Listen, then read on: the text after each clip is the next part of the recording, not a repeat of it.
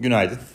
Uluslararası piyasalarda e, Silikon Vadisi Bankası ile ilgili olarak e, ya bilen bilmeyen, e, konuya hakim olan olmayan e, herkes e, çok ciddi yorumlarda bulunuyor. E, burada bir kıyamet senaryosu varmış gibi konuşuluyor. Arkadaşlar böyle bir durum yok yani. Onu söyleyebilirim. Doğrudur. Mevduat e, büyüklüğü 175 milyar dolar yüksek bir rakam.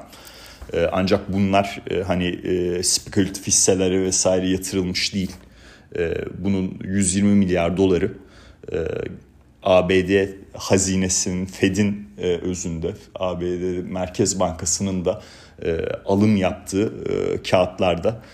Dolayısıyla hani burada doğrudur faiz artışlarının getirdiği negatif bir etki var ama mevduat yapısı özünde baktığımızda teknoloji şirketlerinin e, mevduatı gereksinimi olduğu anda e, işte bu e, bankanın e, işte yatırım portföyünü ikiye ayırarak acil satılması gereken taraf ve e, e, vadesi sonuna kadar tutulacak taraf noktasında ikiye ayırarak e, özünde bir sürece girmesi maalesef e, acil satılması gerekenleri hallederken açıkladığı sermaye artışı kısmında e, piyasa e, çok e, ciddi olarak cezalandırdı ve operasyonları durmuş oldu.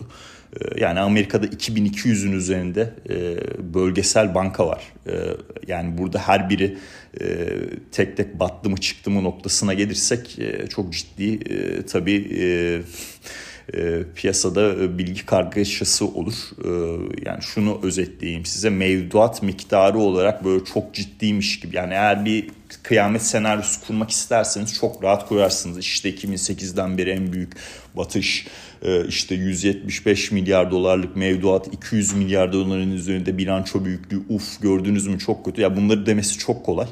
Ama özünde durum böyle değil. Yani doğrudur e, burada e, bir e, vade yapısı riski oluştu. E, bu zamanda Lehman'ın da yaşadığı bir şeydi. Doğrudur. E, hani kısa vadeli yükümlülükleri e, uzun vadeli yatırımlarla e, karşılamaya çalışırsanız vade yapısı riskiniz olur.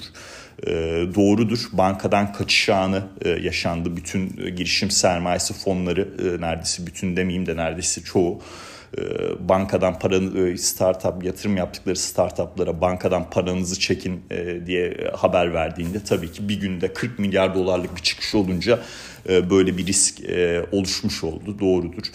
Ancak ortada yani e, ciddi diyebileceğim bence yani ciddiden de kasıt şu hani buradaki sıçrama gidip e, JP Morgan'ın bilançosunu etkiler, Goldman'ın bilançosunu etkiler, Bank of America'nın bilançosunu etkiler diyebileceğimiz bir yapı oluşabiliyorsa e, gerçekten e, ben çok ciddi şaşırırım en azından onu söyleyeyim. Yani hiç de zannetmiyorum böyle olduğunu. Bu ya bu bir Lehman anı, Lehman anı kesinlikle değil arkadaşlar. Teknoloji dünyası için bu, bunu konuşabiliriz. Bu teknoloji dünyası için bir Lehman anıdır e, bu faiz artışlarının e, geldiği e, noktada e, aslında e, yeni girişimlerin e, finansman e, tarafındaki yaşadıkları zorlukları anlatma adına önemlidir. Ama bunu tabii diğer noktadan da şöyle değerlendirebilirsiniz. E, belki de e, pandemi sonrası iki yıl e, bir rüya anıydı, rüya zamanıydı ve şimdi gerçeğe dönülmüş oldu. Bu da olabilir. E, ikisi de e, düşünülebilecek e, noktalar. Şimdi hafta sonu FED bu bankadaki mevduat sahiplerine garanti verdi. Dolayısıyla mevduat sahipleri işte yok %96'sını FDIC garanti vermiyormuş. Doğru vermeyebilir yani dünyanın parasını topladılar çünkü. Yani burada düşünülmesi gereken şey e, Amerika'nın finansal e, sisteminin e, ne kadar hassas olduğu mu? Yoksa bu şirketlerin bu kadar ciddi paraları üniversite mezunu gençlerin işte erken aşama girişimlerin bu finansal sistem içinde hayallerini gerçekleştirebilmek adına toplayabilmiş olması mı? Yani keşke bizde de bir silikon vadisi olsa da bilanço büyüklüğü 175 olmasa hatta 15-20 olsa e, ve herkesin e, en azından üniversite sonrası gençlerin e, hayalleri gerçek olabilecek bir finansman yapısı olsa. Neyse önemli değil. özünde bu mevduat garantisiyle beraber ne oldu? Sıçrama riski diğer bankaları, diğer bölgesel bankaları sıçrama riski azalmış oldu. Bugün işte First Republic Bank çok ciddi prim yapar görürsünüz.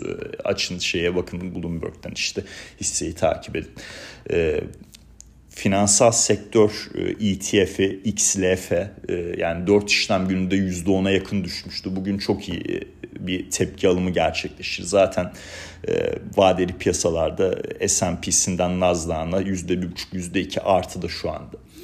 E, dolayısıyla e, kıyamet senaryosu kurmak isteyenler e, yani oluşturabilirler. Çok güzel yazılabilir. E, elde gerçekten iyi bir e, burada e, karşılaştırma yapmak için rakam seti mevcut ama işin gerçeği bu anın bir finans sistemi içinde ABD'deki finans sistemi içinde bir Lehman anı olmadığıdır. Onu da belirtelim. Şimdi burada e, tabii e, Cuma günü e, bu olaylar yaşanırken e, bir de e, tarım dışı istihdam verisini aldık. Yani bence bunu konuşmamız e, biraz daha önemli. Tarım dışı istihdam verisinde Şubat ayında 300 binin üzerinde manşet rakamda artış var. E, yani bu rakam yüksek arkadaşlar. E, yani her ne kadar geçtiğimiz iki aya bir miktar aşağı revizyon gelmiş olsa da yani 3 aylık ortalamalara 6 aylık ortalamalara baktığınız zaman burada manşet rakamda yüksek bir seviyeyle karşılaşıyoruz.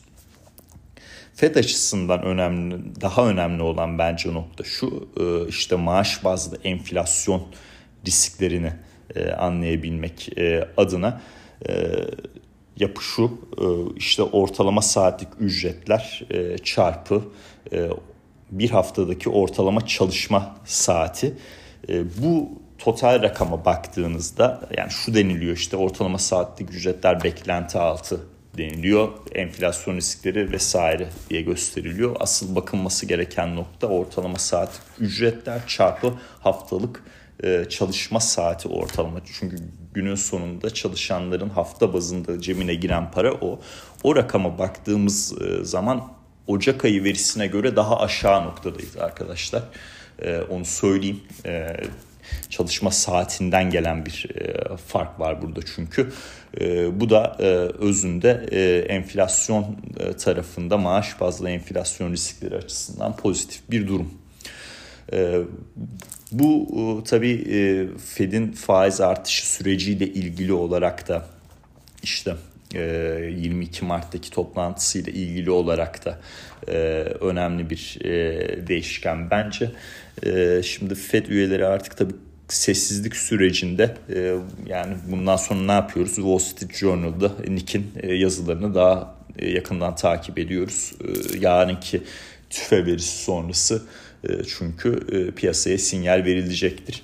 E, yani çok bu faiz artışıyla ilgili olarak çok yani saçma sapan fiyatlamalar yapılıyor bence. Powell işte bankacılık komitesi, finansal hizmetler komitesine karşı konuşma yapıyor. Ondan sonra 50 bas puanı 22 Mart için neredeyse %100 fiyatlıyorlar. Daha sonra Silikon Vadisi olayı yaşanıyor. Silikon Vadisi'nin Bankası'nın e, gidip e, dördüncü çeyrek rakamlarına bakarsanız e, hatta Mart ortasında işte bu AFS portföyünü satarken ki yapmak istediği AFS ne demek? Available for sale, acil satılması gereken demeyeyim de satılması gereken portföy. Bunu yaparken ki sermaye artışı ile ilgili yatırımcı sunumuna baktığınızda e, zaten startup dünyasının son 4 çeyrektir e, kendilerine giren paranın harcadıklarından daha az olduğundan ötürü mevduatları daha fazla kullandığını göreceksiniz. E, dolayısıyla hani bu çok büyük bir yani şok değil yani ondan bahsetmeye çalışıyorum. şok olan nokta bu kadar hızlı bir şekilde bu olayın operasyonları sonlandıran bir banka tarafına dönüşmesi 40 yıllık bir e, kurumun e, yani çok daha iyi bir şekilde yönetilebilirdi. Yani burada konuşabileceğimiz en büyük şey bence banka yönetiminin kötü yönetimi olabilir özünde. E, bu daha önceden e, bankanın e, satışı e, daha kolay halledilebilirdi. Belki ne bileyim eldeki portföyle ilgili e, FED'le daha yakın temasta bazı şeyler yapılabilirdi. İşte bugün gördük yani discount window'u e, reskont kredilerini e, FED kullandırıyor. E, bu mevduat garantisi de veriyor. E, yalın konuya dahil oldu işte. Burada tabii bu bir şey değil. Banka kurtarma operasyonu değil. Yani hisse sahipleri, tahvil sahipleri bu 2008 benzeri düşünmeyin. Yani öyle bir durum söz konusu değil. Eldeki kıymetlerin özünde mevduat sahiplerine ödeme yapılabilmesi adına efektif bir şekilde kullanılması. Yani ben bunu böyle özetleyeyim size. Ee, dolayısıyla e, yani bu 50 fiyatlamalar daha sonra Goldman'ın e, e, bu 22 Mart toplantısının pas geçecek FED açıklamasıyla 25 bas puan %100'ün bile altına inmesi filan. Yani burada biraz daha herhalde aklı selim bir şekilde hangi ne neyi nasıl ilerlemenin doğru olduğunu düşünüp o şekilde hareket etmek lazım. Fed 25 bas puanı seçecektir e, noktasını 50 e, bas puan fiyatlandığında da aktarmaya çalıştım. 25 e, bas puandan daha aşağıya gidip Goldman pas geçecek dediğinde de aktarıyorum. Yani 25 bas puan artış olacaktır muhtemelen. Ee, tabii bu yarınki tüfe verisi e, oldukça önemli. Onu da takip edeceğiz. Ee, bu e, faiz süreciyle ilgili fiyatlamaların e, yani enteresan olması tabii dolar endeksinde, altında e, işte tahvil piyasasında ciddi hareketler yaratıyor. ABD 10 yıllıklarında 2 yıllıklarında çok sert geri çekilmeler var. Yani mesela onunla ilgili enteresan bir şey söyleyeyim. E, bu AFS portföyü Silikon Vadisi'nin AFS portföyünün içinde yaklaşık 16 milyar dolara yakın işte ABD hazine tahvilleri olması lazım. Şimdi eğer Silikon Vadisi nedenli, Silikon Vadisi operasyonlarını kapa, e, kapattığından nedenli gidip e, tahvil aldığınızda özünde Silikon Vadisi Bankası'nın yapmak istediği şeye de yardımcı oluyor durum. Yani o ne yapıyor? AFS portföyünün e, değeri artmış oluyor özünde. Oradan kayıpları daha az oluyor. İşte son çeyrekte 2,5 milyar dolarlık bir e, kağıt üzerinde e, şey vardı orada zarar vardı. E, ya bunlar şey değil yani yatırım yapılan noktalar öyle saçma sapan hisseler kripto vesaire böyle. Yani kriptoya saçma sapan demiyorum yanlış anlaşılmasın. Çok spekülatif enstrümanlar değil yani. Ne yapacaktı ABD hazine tahviline yatırım yapmış. ABD Merkez Bankası'nın elinde tuttuğu benzer yapıdaki e, konuta dayalı menkul kıymete yatırım yapmış diyorlar ki kar peşinde gittiği için banka e ne yapacak Hani kar peşinde gitmeyecek mi ya? Operasyonlarını nasıl finanse edecek bu banka? Yani siz diyorsunuz ki bankaya mevduat toplayabilirsin. Tamam. Ama bu mevduatları çok riskli enstrümanlara koyamazsın. Tamam. E, hazine tahviline veya e, yüksek e, notlu diğer tahvillere koyduğun zaman da FED faiz artışı riskini alıyorsun. Sen bu FED faiz artışı riskine karşı senaryo analizi yapıyorsun. CEO'nun dediği şey de oydu. Bu senaryo analizi atıyorum 2022 yılında 200 bas puanlık faiz artışına göre senaryo analizini yapıyorsun. E, FED çıkıyor 450 arttırıyor. E, ondan sonra e, tekrardan hızlanma ile ilgili Powell e, konuşma yapınca e, ne oluyor? Zaten startuplara para girişi azaldığı için e, bu sizin yaptığınız senaryo analizleri çalışmıyor. E, elinizdeki tuttuğunuz kağıtlarda, değerlerde otomatikman e, satmaya çalıştığınızda daha e, az bir, şeyden zarar yazarak satıyorsunuz. Yani burada e, Silikon Vadisi Bankası böyle e, inanılmaz derecede risk iştahı yüksek. E, işte e, böyle çok böyle sharp traderların olduğu hadi biz çıkalım bu startupların bize koyduğu mevduatlarla şu hisseleri alalım bunları satalım vesaire denilen bir nokta değil. Yani gayet gitmişler hazine tabirlerine ya da işte daha yüksek getiri alabilmek için. Şimdi bu da tabii konuşuluyor piyasada. O zaman niye daha yüksek getiri aramak adına işte konuda dayalı varlıklara da yatırım yap yaptı noktasında. Yani e, Fed'in pandemi sonrası faizleri aşırı derecede aşağı indirmesi, çok ciddi piyasayı likidite vermesi o tarafta bir faiz yaratamadı. O da otomatikman daha uzun vadede iki işte kıymetlere yöneldiler. Konuta dayalı kıymetlere yöneldiler. Bu ciddi bir yanlış bir seçim demek doğru değil. Burada tabii vade yapısı riski doğrudur var. Yani mevduatları bu şekilde koymak doğrudur, risklidir. E, ama e, yani e, olay gerçekleştikten sonrasını konuşmak e, kolay değil, e, şey oldukça kolay ama o zamana gitseniz e, hani siz na, nasıl şey yapardınız onu e, oluşturabilmek öyle e, bence kolay değil. Yani bu giren mevduatları siz ne yapardınız? E, onu nasıl değerlendirdiniz? Olabildikçe az riskli bir şekilde. E, çünkü neden? Sizin de çalışanlarınız var, ödeyeceğiniz maaşlar var. Değil mi? Özünde böyle bir şey var. Yani bu banka 44 milyar dolara yakın değerlemeye kazanmıştı özünde e, faiz artışları olmadan önce e, şimdi operasyonları durduruldu. E, işte e, muhtemelen sat, yani satılabilir onu da bilmiyorum ama e, portföyünü kesin alan olur yani onu yani Lehman'ın bile portföyünü almışlardı öyle düşünün ki o portföyde de alanlar e, 10-15 yıl sonra ciddi karlar elde etti hatta 10 yıl sonra ciddi karlar elde etti. Eh, neyse durum bu. Eh, çok da kafanızı şişirdim. Eh, özünde yani dolar endeksinde gerileme var. Altın fiyatlarında yükseliş var. Gümüşte yükseliş var. Bu mevduat garantisinden sonra ABD endekslerinde yükseliş var. Yarınki tüfe verisini takip edeceğiz. Bu hafta Avrupa Merkez Bankası'nın e, toplantısı var. E, işte faiz kararı olacak. Orayı takip edeceğiz. E, İngiltere tarafından bütçe e, sunumu gerçekleşecek. Orayı takip edeceğiz. E, e, şirketler tarafında FedEx ve Adobe'nin bilançoları açıklanacak. Onu izleyeceğiz.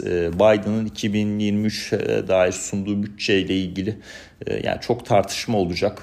Burada vergi artışları ile ilgili e, bayağı bir e, demokratlar e, yüklenmişler. Cumhuriyetçiler bunu kabul etmezler ama bu bir e, pazarlık e, noktası olur diye düşünüyorum. E, borç tavanı ile ilgili olarak e, bütçeyi e, pazarlık noktasına getirip bir noktada borç tavanına e, iki tarafında anlaşıp yükseltmesi gerekecektir. E, onu da e, belirtelim. E, benim aktaracaklarım bugünlük bu kadar. E, herkese e, iyi haftalar dilerim.